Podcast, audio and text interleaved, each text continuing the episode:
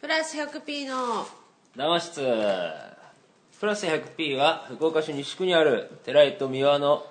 アトリエ兼多目的スペースでございます。プラス 100p ではフープというプロジェクトを進めています。これは小さなプロジェクトから大きなプロジェクトまでいろんな企画をやってみようというものです。えーこのポッドキャストはその中の企画「フープナンバー002談話室」というものです。この談話室ではメンバーやゲストをお呼びして想像力を膨らます機会を、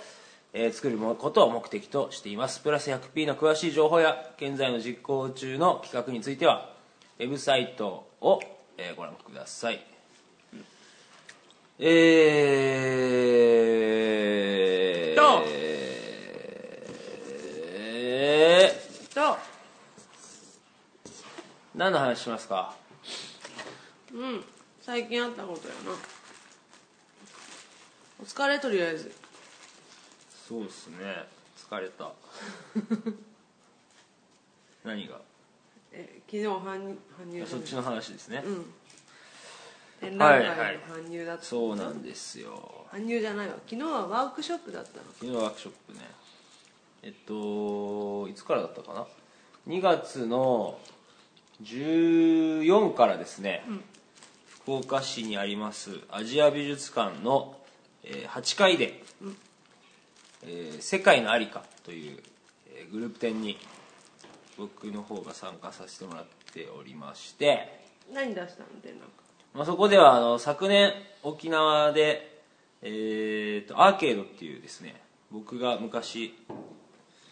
郷土アトリエで一緒だった平岡正也さんっていう人と、あ人がやってる、まあアトリエ兼そこもまあ多目的スペースなんだけど、そこで展覧会してくださいってことになってそれでまあ沖縄で作品作らせてもらって、まあ、その時の映像作品を2つ、あのー出品してくださいっていうことで、アジア美術館のそこで展示をしております。でこれは何日までだったっけな20 20 25までだね。あ結構あるね。まだだからあと1週間以上うんうん。ありますね。そっか。でアクアプロジェクトってさうん。あの学生さん九州大学の美術史を学んでるうん。えこれから学芸員を目指そうっていうコースがあってそこの子たちがいろいろこう企画してえあの子たちみんな学芸員志望なの？全員？全員じゃない？多分。あんな結構いたよね。いた。はあ頼もしいね。だけどその美術だけじゃなくて学芸員ってさ別にその博物館とか、うん。歴史資料館みたいなとかそういったのもあるしあとはまあその学芸員にならなくならない人でもまあそのこう江戸文学を研究したいとかさ。うん。なんかそんな方向に行く人もいると思うし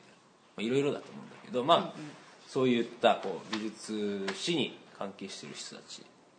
が企画ってことで。でさ面白いのがさその、あれなんだよね。その何えなんかその参加してくれませんかってことじゃなくてこの作品出してくださいっていうあそういう指名の仕方なんだ。され方だからそれがまあちょっと僕は今までそういうことなかったんで。その方がやりやすい感じ。やりやすいね。だってもうできたものを持ってまあくとかねそこがやりやすいっていう。一応ね。とりあえず。だからまあそういう経験ってのもなかったけどなんかわかんないけどさ美術館ってそういうもんなんだろうね。うん分からんけど。そういう言われ方したことないよ新作でお願いしますとかさ、うんうんうん。いう言い方新作でもうないくない？お願しますか過去作どれでもみたい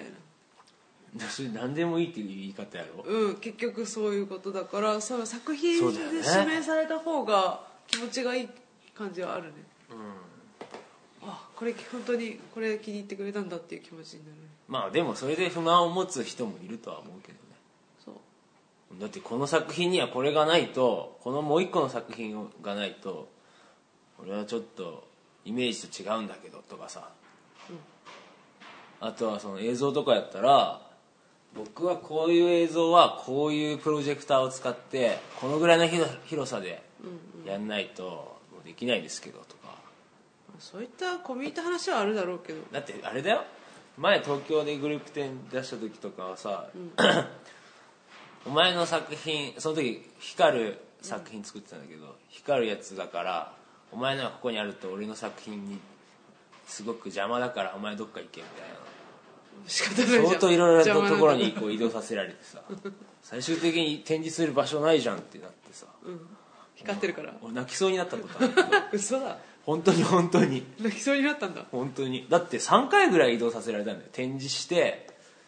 ああやっと終わったと思ったの。それ3回移動させらじゃあコーディネーターの人が悪いんじゃない？まあそういうこともあるけどでもそういったこともあるわけよ、うん。でも今回の場合はその展示のそのレイアウトまでもうん。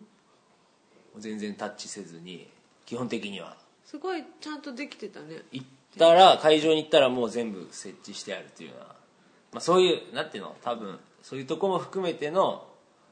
まあ、勉強なんでしょうけど、うん。学校で。そうかもしれない。まあ、そういう、えー経験をしたわけです。どうやった？展示は？自分では？今できる精一杯のことをやりました。何それ？キラーン譲る？譲る。譲っちゃってる。譲っちゃった。でもなんかあの作品「君が代」歌えない国歌のやつだよね。うん結構出すにあたってあ大変だった君が代をねまあ君が代をなんであ歌えれをそれを選んだのかまあ、歌歌えないんじゃなくてその覚えてないよね歌詞を。全ての歌詞を覚えてなくて、こう歌詞が分かんないとこは「ララララ」とかなって歌ってもらってるんですけど、だから歌えないわけじゃないんだよ。なんか俺たちっていうかまあその通常は、まあ、歌詞も全部メロディーも全部歌えると思ってるかもしれないけどみんな。ゆずるくんガンガン歌ってゆずるくんも歌ってましたけどね 金メダルの時に。あ歌えるん歌えるんだなと思ったけど、う。んとにかくさ まあ歌えない人もいるわけですよ。僕も歌えないし、まあだからでもそういう人って歌えないんじゃなくて別の形で歌っているっていうふうに「はん。はんはん」とか別に鼻歌みたいな感じで歌ってんじゃんあれって。うんうん。だから一応歌ってるんですよね、まあそういうもんなんですけど。まあ大変かどうかっていうと、まあ、今回はまあその出品する前に一応その沖縄で作らせてもらったんで。平岡君とかそのギャラリーの代表の平岡君とかあとはその映像の中に出演してもらった歌ってもらったえー、と金城さんっていう女性作家にとかね、まあ、そういう人に一応こう出させてもらうことになりましたっていう報告はしましたけど、なのでまあそんなに大変ではないですね、まあ、沖縄ではすごくいろいろこう賛否両論あって大変な、えー大変だなと思うこともあったけど。ボロッカス書かれてたもんね。うん。まあでもあれもその新聞記事にねしてもらったんですけどあの沖縄って面白くてさ、あの新聞社が大きいのが2社あるんですよね。琉球新報と沖縄タイムズ沖縄タイムズ。2つあってう、んでこの辺だったらさ結構いろいろ選べるじゃん。毎日朝日読売とか、えーと西日本新聞とか、他にもいろいろあるよね。けどその2社しかなくて、えー、としかもその記者の人もそんなにたくさん人数がいるんじゃなくてすごく他の大手の新聞社と比べたらどうも少ないらしくてさ記者が、だからその紙面を埋めるためにその沖縄に住んでいるアーティストの人とかこういろんなこう詳しいな何かにこう特化している人に新聞をこうの記事を依頼するっていうことがかなり頻繁にあるらしくて。でなんかアーティストの人とかでもこう持ち回りで今月は誰々さんとかさ結構記事を書く記事を書く。書く方に回るんだ、平岡君もだから書いたことある。え本当？で結構それってさ面白いなと思ってその沖縄の、まあ、だからアーティストに限らずだけど、そうやってこう紙面にも文章を載せるっていう経験が割とこう、うんなんていうのあるんだよね。頻繁に文章にするっていう経験を、人前に見文章に見せるってそいう新聞ってさみんな読むから 結構触れる機会になるよね。美術やってない人が。だからその知ってる人とか近い人とかが書く書いてる結構書いてるからみんなその注目してるんですよね、その琉球新報と沖縄タイムズって、そんな中でえっと月に1回だったって1回って聞いてたけどなんかそのその月にあったまあその展覧会とかの、まあ、展評みたいなコーナーあるらしくて、まあ、そこで僕書いてもらったんですけど、まあ、非常に最低な展覧会だったと 高評価いただきました高評価をいただきまして。えー、もういまだに、まあ、あれ昨年の8月にさせてもらったんだけど、この間そのだから平岡君にその出品しますって言った時に、最近どうですかって聞いたらこのこの間の年末も年末にはね、なんか今年の今月じゃなくて今年の、まあその沖縄展覧会みたいな、それは新聞じゃなくてディスカッションがあったんだって、平岡君は行ってないらしいんだけど、でそこでなんかまた僕の、えー展覧会が、えーいろいろとこう言われたらしくて。チクチクツンツン。チクチクツンツンですよ。まあだけどまあね 僕はそのいいないとこでそういうことをやられてるもんでそんなにこうね。分かんないよね。後から聞いてすごく傷ついたりとかは、まあ多少あるにしても、まあ、平岡君とかねその歌ってくれた関係者とかは、もしかしたらすごくいい迷惑被ってるかもしれない。その沖縄に住んでますんで、うんうん。なんかまあ申し訳ないなっていう気持ちもあるけどただなんかね僕は大切なことを絶対大切だって思うことをやってるしそんなにこう、ね参加、えーしてくれた人に対してもあの記事ではすごいこと書いてましたよ。そのそういう「君が代」を歌えない沖縄の人を展示するっていうのが、まあ具体的にどういうふうにこ詳細はちょっとあれですけど大体こういうこと書いてあったっていうのがその沖縄のそういう歌えない人を見せているっていうのが沖縄人の現代版の沖縄人人類観って書いてあった。あ人類観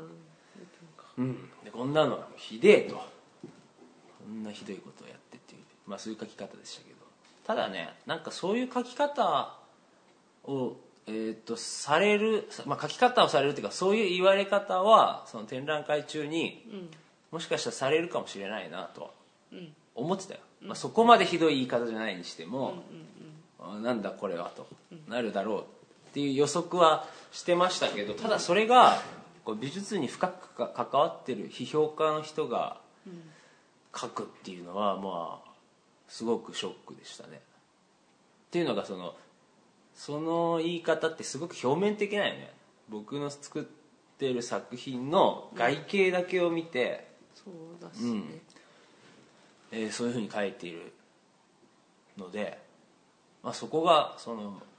ね、美術に深く関わってない人だったら、まあ、そういうふうに見る見てしまえ見てしまうってこともまあもちろん考えられますけどすごくこう頭のいい僕なんかより全然勉強してる人がそういうことを書いているんで、まあ、そういう意味ではその沖縄だけにかだけじゃないし美術全体のことについてちょっとショックを受けましたね、美術全体のこと、うん、だからその結局さ美術っていうのが大概はよ、キュレーターとか批評家とかがさ、こうなんていうの？研究して、こう積み重ねていって歴史が美術史ができていくわけじゃん、そのあそこはアーティストがさ、何かしら活動してるからそうなるんだよっても言えるけど基本的にその文章に残していく人たちがこう歴史化していくでしょ？でそういう人たちがそういうふうなこう表面的な書き方しかできないって思っちゃうと、うんうんうんアーティストの目から見るとすごくこう何やちょっと暴力的、いや暴力的っていうか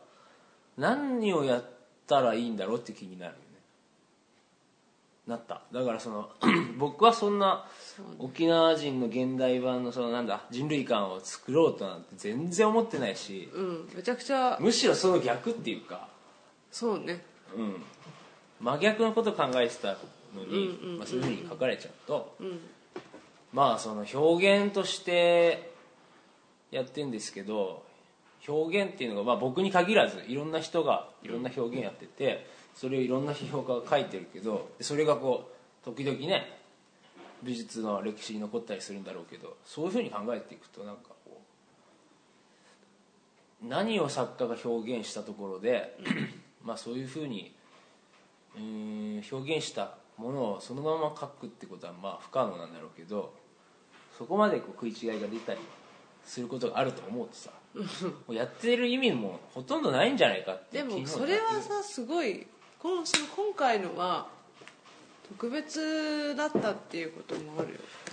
まあもちろんそう。ただ全然だって取材も何もなかったでしょ。ただまあそれは取材ないのは別にいいんだよね、まあしょうがないのか批な評する人って別にそのでも知ろうとするじゃん。まず書く前にさ印象だけで書いてるってことでしょそれは。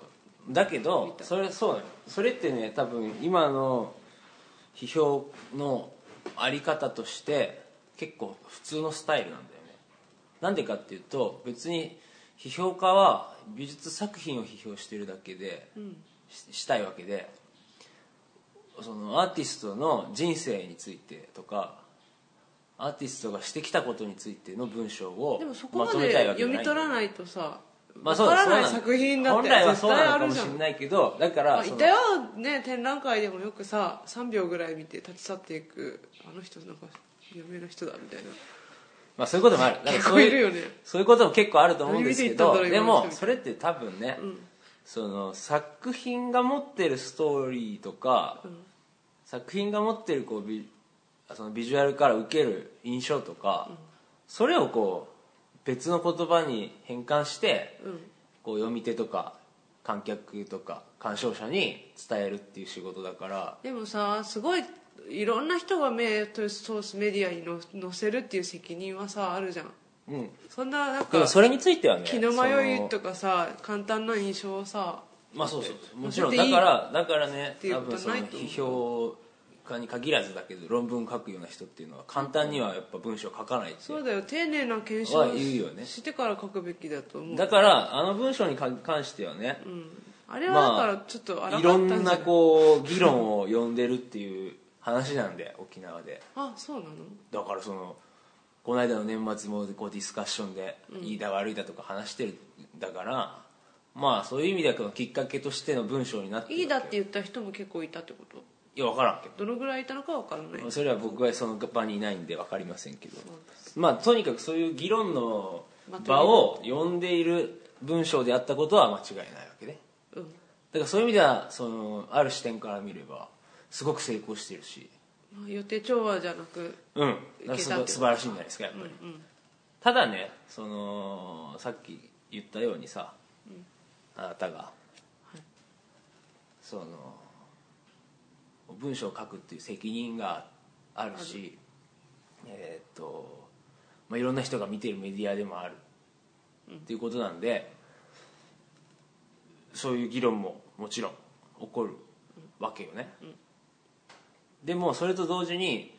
あの文章はその僕の作品を批判すると同時にね、あのあれを書いた人自身のこううん沖縄に対しての偏見っていうかな。そういうものも含まれてしまったんよね、例えばそのうん記事ないの？記事今はパソコンの中に例えばその国歌が歌えないというものを、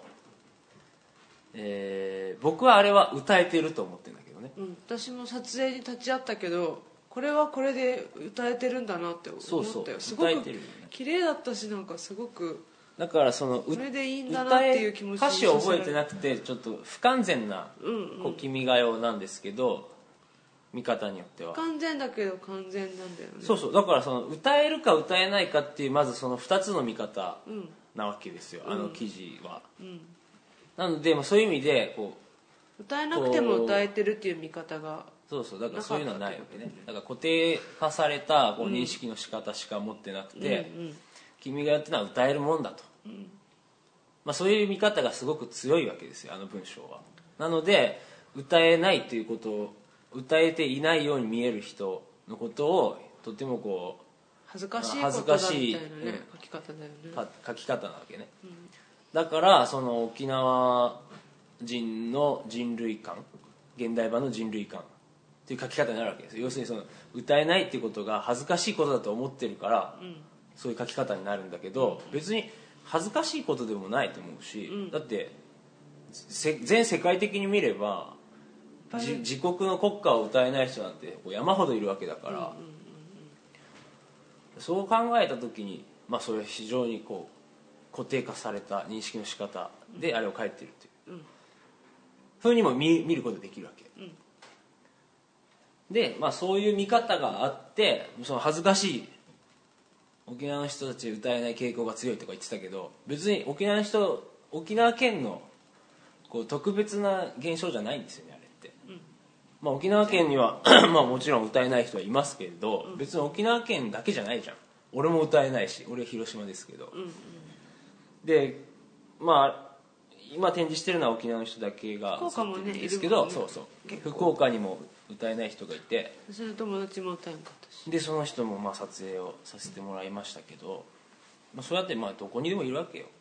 だから全国にいっぱいいるし散らばってて歌えない人は。だからその沖縄に特別なことだっていうそういうまず、まあそれも固定観念だよね。多分沖縄っていうのはまあちょっとこう日本から離れててその米軍基地の問題とかいろいろあるから、いろんな問題抱えてて。えーっとまあ、デモみたいな活動がしょっちゅう行われてますし、でそういう意味で、まあ、反大和みたいなね、そういう人たちもと当然いますよね。だからまあそういうのをこう間近で見てる人から見ればすれば、まあ、そういうような沖縄は日本に対して非常にこう、うん、嫌悪感を持ってる人たちもいる。っていう認識があまりにも強すぎて、まあ、その県外沖縄と沖縄県外っていうこう2つの軸で見るというふうにもなったんじゃないかなとあれは別に全国の問題だしそうじゃないよっていうのもあるんですけど。まあそれはいいんだけど、まあ、とにかくその沖縄県沖縄人の人類観っていう書き方も非常に最低だったよね。うん。あれはだって違和感があった。だからその展示をずっと見てたから違和感がすごいあったあれは。あれは本当にまあ僕の作品がそういうふうに見せさせているに決まってるけれど、そうだとしてもそれは僕を批判しながら自分の沖縄県に対してのこうこう曲がった認識っていうのをそのままこう反映させてしまっててなんか本当にこんなのをかけちゃうっていうのはいいのかなっては思いましたけど、まあ、だけどそういう人をねもういるっていうわけよ、であれは結構重大なこう意見を、まあ、あの場であの新聞の紙面で表明してしまったわけ。でそれがこうある程度なんつうかな沖縄県の中でそういう議論を巻き起こすような素材になってるっていうのはうん、まあ、それに対しての反感っていうよりものじゃないと思うんだよね。だからそのそれを書いた人って結構偉い人やから、美術のその批評家の中とかで、でアーティストにとってもその人の意見っていうのはすごく大事にされていいような人なんですよね、なのでまあどういうふうに捉えられてるかっていうと、まあ、そんなに僕の作品はいいものだとは思われてないと思うけどとにかくそういうものに対してね物言いに対して、うーん一視点でさ強い物言いだからうん。こう一個の視点からあ確かにそうだねとかなるとすごく怖いことになっていくんじゃないかなって思うよね。うんそれを読んでみんながどう思ったかは分からないけどね、うん。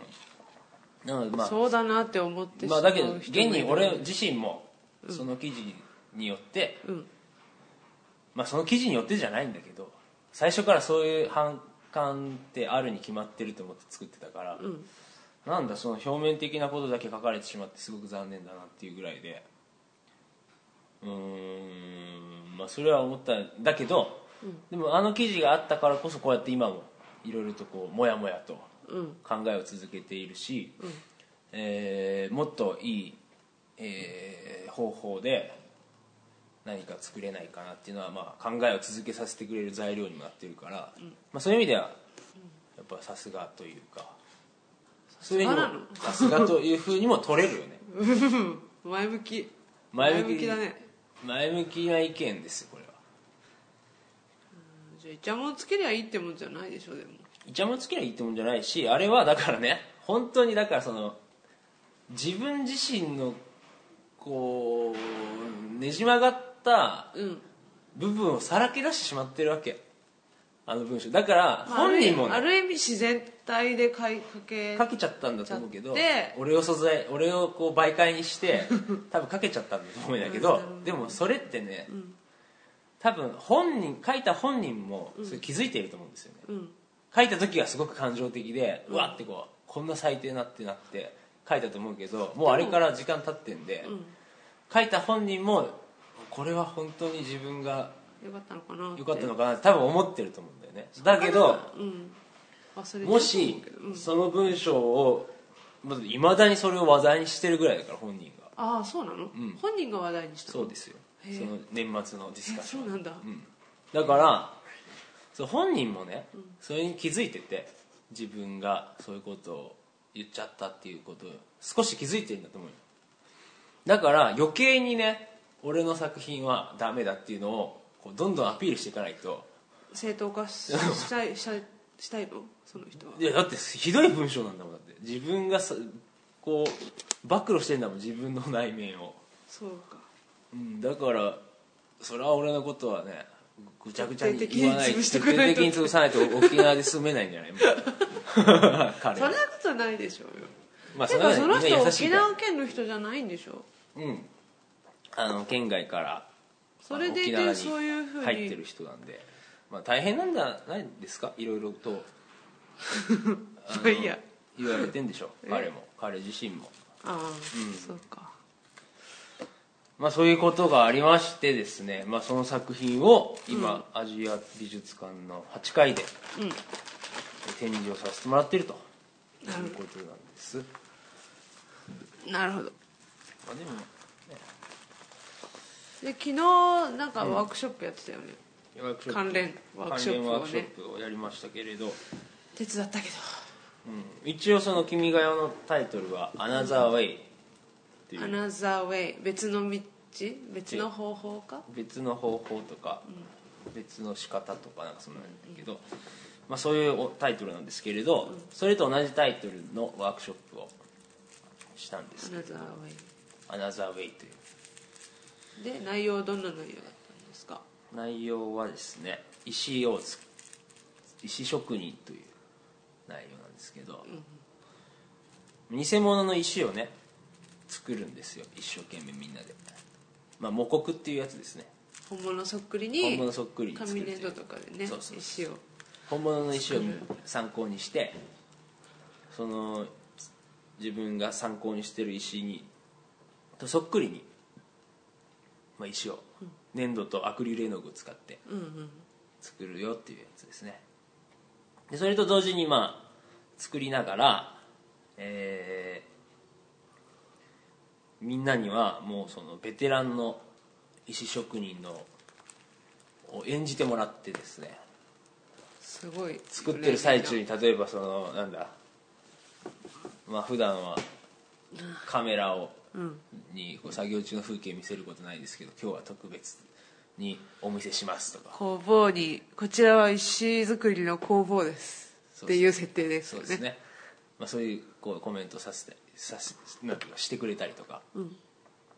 あとなんか面白いのあったっけ？えーっともう10年ぐらいになるんですけどまだ僕はまだまだですとか。いたね。で親僕17代目です。あ言ってたねあと石田さんっていう人が参加してくれてて。すげえ面白かったよねまあ石田さん、名前に石が入ってるんですけど、まあ、その代々石を作る家系でみたいなね。石送電ですとか言って言ってたね。それダジャレなんかなってちょっと思った。まあそういうようなこう映像コメントをね、取りながら、まあ、石の、まあ、模型模報刻告をしてもらしてもうっていうワらうというワーークシクショップョップです、うん、でなんでそんなことさせるの？アナザーウェイ。まあアナザーウェイっていうのは ものすごく簡単に言っちゃうとうん。それまでにあるうん。まあ普通の一般的な認識の仕方をちょっと変更するっていう。っていうのがまあ一つあるんですよ、まあ、コンセプトに、これはこういうもんだとかうん、これは例えばこれはリンゴです。そうですね。だから例えばそのリンゴを見て、あのー僕らは、リンゴはリンゴだって思うでしょ、まあ、リンゴって言葉があるんでリンゴを見ると僕らはもうそのリンゴを見たらさリンゴとしか見えないわけよもうもはや、リンゴ以外のものにはなかなか見えないんですよねリンゴを見た時に、それは普通の認識の仕方だけど、まあ、それは一応便利なもんなんだけど、毎回毎回そのリンゴを見てあれって何だったっけとかさあとはそのリンゴを見てなんかリンゴじゃない何かをこうイメージしてたりとかすると めんどくさいよね。面倒くさいんでそのリンゴはリンゴだってもう決まってた方がこれリンゴだっけって思った。それはもう便利に決まってんよ。生き生きるにあたっては、でも病気であるよねまあ、にアルツハイマーとかそういうやつ？まあそうですね、まあ、そういうこともあるけど、まあ、とにかくそういう、えー固定化した認識の仕方を変更するっていうのが、まあ、一つあるんですよ。例えばそのさっきの「君が代」の話だったら「君が代」を歌えないっていうことが、歌えないという言い方があるよね、でも「君が代」を歌えないのは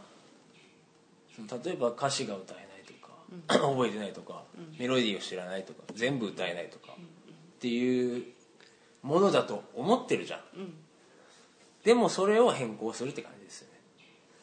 だから僕の作品の中に登場してくれてる人たちは歌えないんじゃなくて歌えてるんですよね、歌をね、だから「君が代」っていうのは国歌を象徴するものだけど、き同じ「君が代」のメロディーを歌っていながら国歌を象徴してるんじゃなくてなんか別の出来事をね象象徴徴的な出来事をこう歌ってるわけで、なのでまあそうやってちょっとうーん少し、まあ、変化させるっていうこと第三の方法だった、ね、みたいな感じですね。だったよねあれは。なのでまあその石を作るっていうのはね石ころってその辺にいつでも転がってるけどなんであそこに転がってるのかもしれないし、石いっぱいあるのに全然石一個の石をこう一生懸命見たこともないし、で石っていうのはもうみんな知ってるものだと思ってるんよね。そうだね。石って大体こんなもんでしょみたいなでも実はそうじゃなくてよくよく見てみたらすげえいろんな色が入ってたり、実はもう全然よくわかんないなんか変な形になってたりとかさ。あとなんでそこにあるかなんて考えてもわかんないしね。うんうん。そうすると例えば今回の展覧会のタイトルは「世界のありか」っていうタイトルだけど、そんな世界っていうのはさもう世界じゃん。でっかいじゃん もう全体の話でしょ。自分以外自分も含めて全部が世界だもんね、でも僕らはそういう石って石みたいなその辺に転がってるものさえもさ、よくよく考えたら知らないのに世界なんて考えれるわけないじゃんって思って。なのでまあ石をこうとりあえず一個一個一生懸命見てみようっていうのをワークショップにしたんですよそういう意図があったんよね。そうです。ふざけてないんですよ 僕は。作ってんなって思ったけど。あでもさなんか一人ね女の子が作ってて石、うんうん。私インタビューしたの。うん。そしたらなんか石作ってるとどっちが本物かああ言ってたね。分からなくなってくるんですよ言っねてた言ってた。っていうのはうまくこれは石だっていう固定観念から離れられてるっていうことで成功してたのかなあれ。そうですね。ちょっとこう石から離れていっててうんうんたのかなって思って今、まあ本人の作る能力もすごく高かったんだろうけどね、うん、あの子は絵描きだったから。まあそういうようなことをやっております。であれ展示されるんだよね出来上がったやつって。あ石の作品ですね。そうそうまあ味見。せっかく作ってもらったんでワークショップの様子とかも含めて、まあ、一緒に展覧会の中にみんなの名前も入れて展示しようかなとは思ってるけど。まあ今日から。今から行くんだけど。今から行くんですけどもう始まってインストールしに。なのでまあぜひ見てもらいたいですね。あのーまあ、いろんなこう議論をそう読んでいるものですのでね。これまあ福岡だったらどうなるか分からんけどもう何もないっていうのはね何も議論が起こらないっていうのは、やっぱりそのこうき記事を書いてくれた人が言うように、沖縄県の現代版の人類館を作ってるっていうことにもまた言われかねないからね。何も議論が起こらないんだったら。あこれって沖縄の特別なことでしょ？こう相対的に見てさ県外と沖縄と相対化してその違い見せてるんでしょってなればそんなに議論はなんないよね。へえ沖縄ってこんなことがあるんだとかはなくて結局同じ意見になっちゃうじゃん。でもそれはさ3人しか沖縄の人3人しか歌ってないからだよ。もっといっぱい撮ったらいいんじゃないかな。そうそうだから撮りたいんだけど。ねけど多分ね、そういうふうには見られないとは思うけどね。だってあれって別に特別なことをこう映し出してるように見えないと思うんだけど。特別な現象に見えるかねあれ、沖縄県にと沖縄県の特別な現象だと思えるあれって。見て。知識がないと何とも言えない。うん。だって私は歌えるものだったからさ小学校から毎毎回何かの折に歌うわけ遠足の時とか運動会の時とかね。卒業式とかさ。式典のたんび歌って教科書にも載ってたからさ普通だと思うよ歌ってたのが。うんだからまあそういうのがね怖いんですよ、ね。そのだからね今歌回えないっていうことがびっくりした例えばね歌えない人って結構考えるよ実は。うんうんうん。なんで俺って歌えないんだろうってさ、その子供の頃は考え考えないにしても俺俺30今2ぐらいですけど、それ去年ですよ撮影した31ぐらいの時に撮ったけど。32か、まあ、去年だけもう一緒だった年齢は。32歳で君が歌えないかったから、今はもしかしたら歌えるようになってるかもしれんけど何回も聞いてたから。歌えないってなんで歌えんのやろって思うやん、しょっちゅうさこのこの間のえゆずるくんも歌ってたしあんな風にさテレビでも流れるわけよ。クソ頼ったな。うん。でなんで俺そんなにいっぱい流れてるものが歌えないんだろうって思うけど、歌える人ってねなんで私が歌えるんだろうって考えたことないんだよ確かに全然なかったね。いつ歌えるようになったのかも、いつ歌詞を覚えたのかも全然分かってない。さ教育って怖いよね。怖い。だからね本当にそのリンゴがさリンゴにしか見えなくなるのと一緒で、うんうんうん。こうなんで歌え歌える人ってさなんで歌えるかってことがさ分かんないんだよねも。う、うんうん。リンゴがリンゴにしか見えないのと一緒じゃんそれうん。ちょっと似てると思うんだよね。当然も当然よね。なんかさ前話してくれたけどさあのどっかの原住民の人を日本の高級ホテルに招待したらさ布団超高級布団で寝れなかったって話だったじゃん。いやそれ違うんだよ。それは高級ホテルじゃなくて普通の家。あ普通の家ホームステイなの。あそのがそのが日本にホームステイしした人は、いつもはその山のすげえ高いところに住んでるわけよ。あうんうん。どこだったか忘れたけどチリだったかペルーだったかなんか、そんな鉱山地帯に住んでてもう家とか常に斜めなんだってさ斜面にあるけん、そうすると寝る時にまあ僕らだったらねその平らな畳の上に布団を敷くかベッドの上に布団を敷いてまっすぐな基本的にまっすぐな場所で寝るじゃん。うんフラットなうん。場所で。ホームレスとかでこう車の中で生活してなければさ、うんうん大概こうまっすぐよ、もう手足もある程度こう伸ばして、寝てますよ。横になったとしても基本的に布団に接してるとこまっすぐじゃん。地面とか水水平でしょ？けどそのいつも山です山に住んでるもんだから、その普通にこうまっすぐに寝ると頭に血が上るって言って寝れないっていう。ね。それ聞いた時にさ。でも本当だったらさ、えー？そのホームステイでさわ。わざわざ来てくれてるんだから、すごいお客さん用の多分すごくいい羽毛布団とか出してるわけよ、高級な。迷迷惑みたいなね。そんなのは頭に血が上って寝れないっつってさ。そうだからそれ聞いた時にね、ああ同じだって思ってさ、こっちがどんなに常識だって思ってても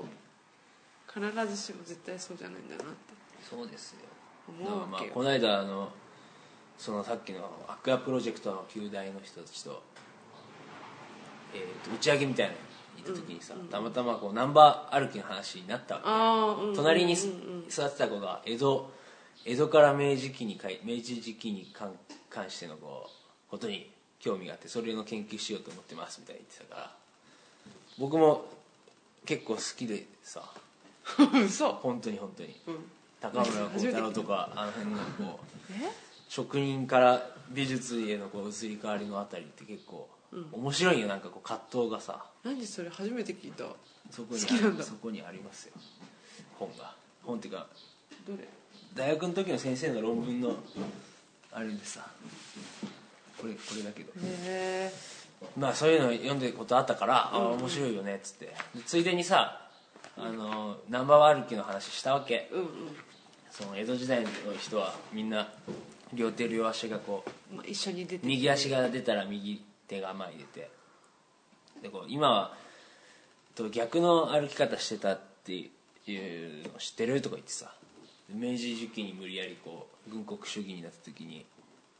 こうみんなをこうの農民だった人たちをこうさ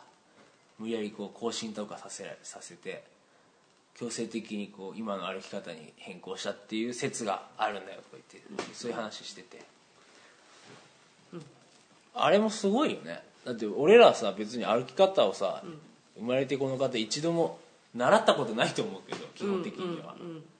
まあ更新とかさそういうのね教わるけど学校ででもさ初めの頃は両方一緒に出てたよね。でさあのそういえば。緊張とかすると。卒業式の時とかにさ。ペロペロってね自分がどう歩いていいか分からなくなったりとか。こうなってあったあった。あったけどでも基本的にあれって怒られるじゃん今で怒られもてたうん。まあ明治のその軍国主義が笑われていまだに引きずられてるんだよっていう話をして。面白いなと思って。でそその時に草履の話もしたわけ、農民の人たちはみんな草履だったからまあ農民に限らずなのかもしれないけど。でこう親指と足の親指とさ、人差し指の間がちょっとこう間があるじゃんこうわら草履をこう、うんスポッてできるようにね。か足ね、まあ、今でも草履あるけどスリッパみたいな、そういうこう指にこう引っ掛ける部分が日本人の足はあるけど西洋人はあれはないんだよっていう話して、だから100何年間か200年間300年間か分からんけどさずっと日本人がわら草履使ってきてたからああいう日本のこう変形したうん日本人のこう体のデザインもわら草履に合わせてこう変化したっていう説もあるよっつってさ、うんうんうんうん。すごくない？みたいな話して。だそういうふうに考えたらね本当もう、まあ、その時に同時にこう iPhone でこう小指が曲がるとかさ 親指がこうあるよねなんかね。なんか現代人長くなってきてるらしいですよとかさ、なんかそういう話もしたりしたんだけど、まあ、そうやってこう今あるものに合わせてさ、今あるこう常識とかものとか便利な何かとかさそれに合わせてさこういつの間にか体自体もこうデザインし直されてたりとかして、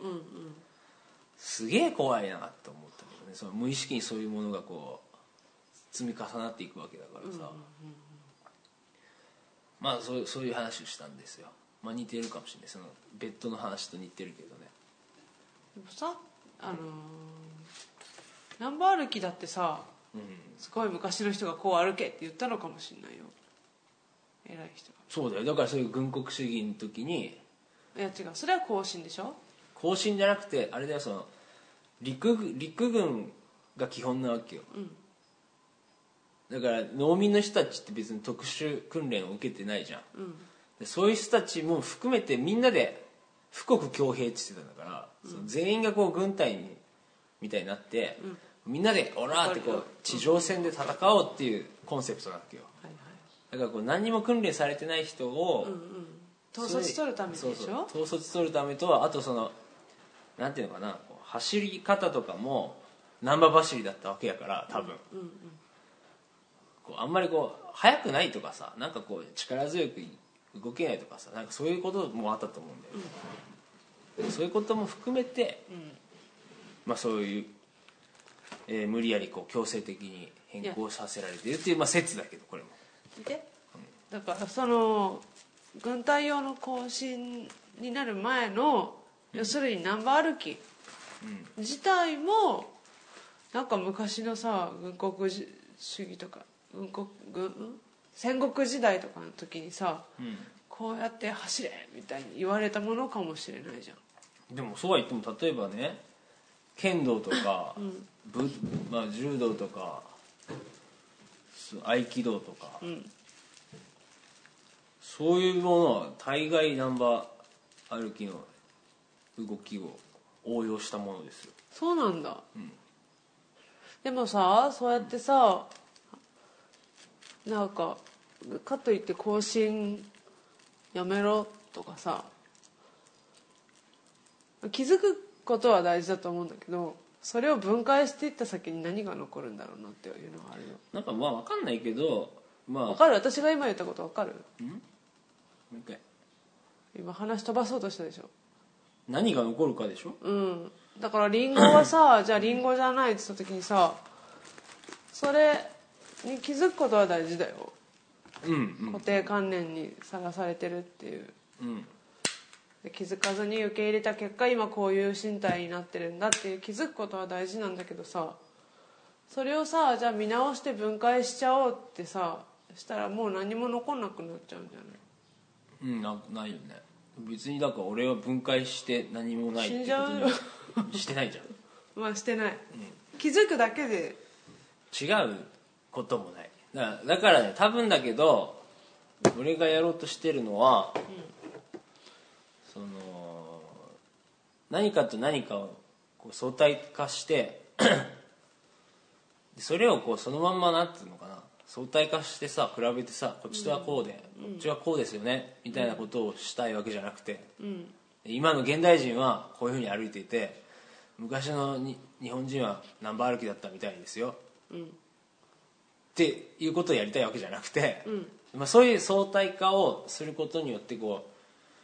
ううーんビジュアルに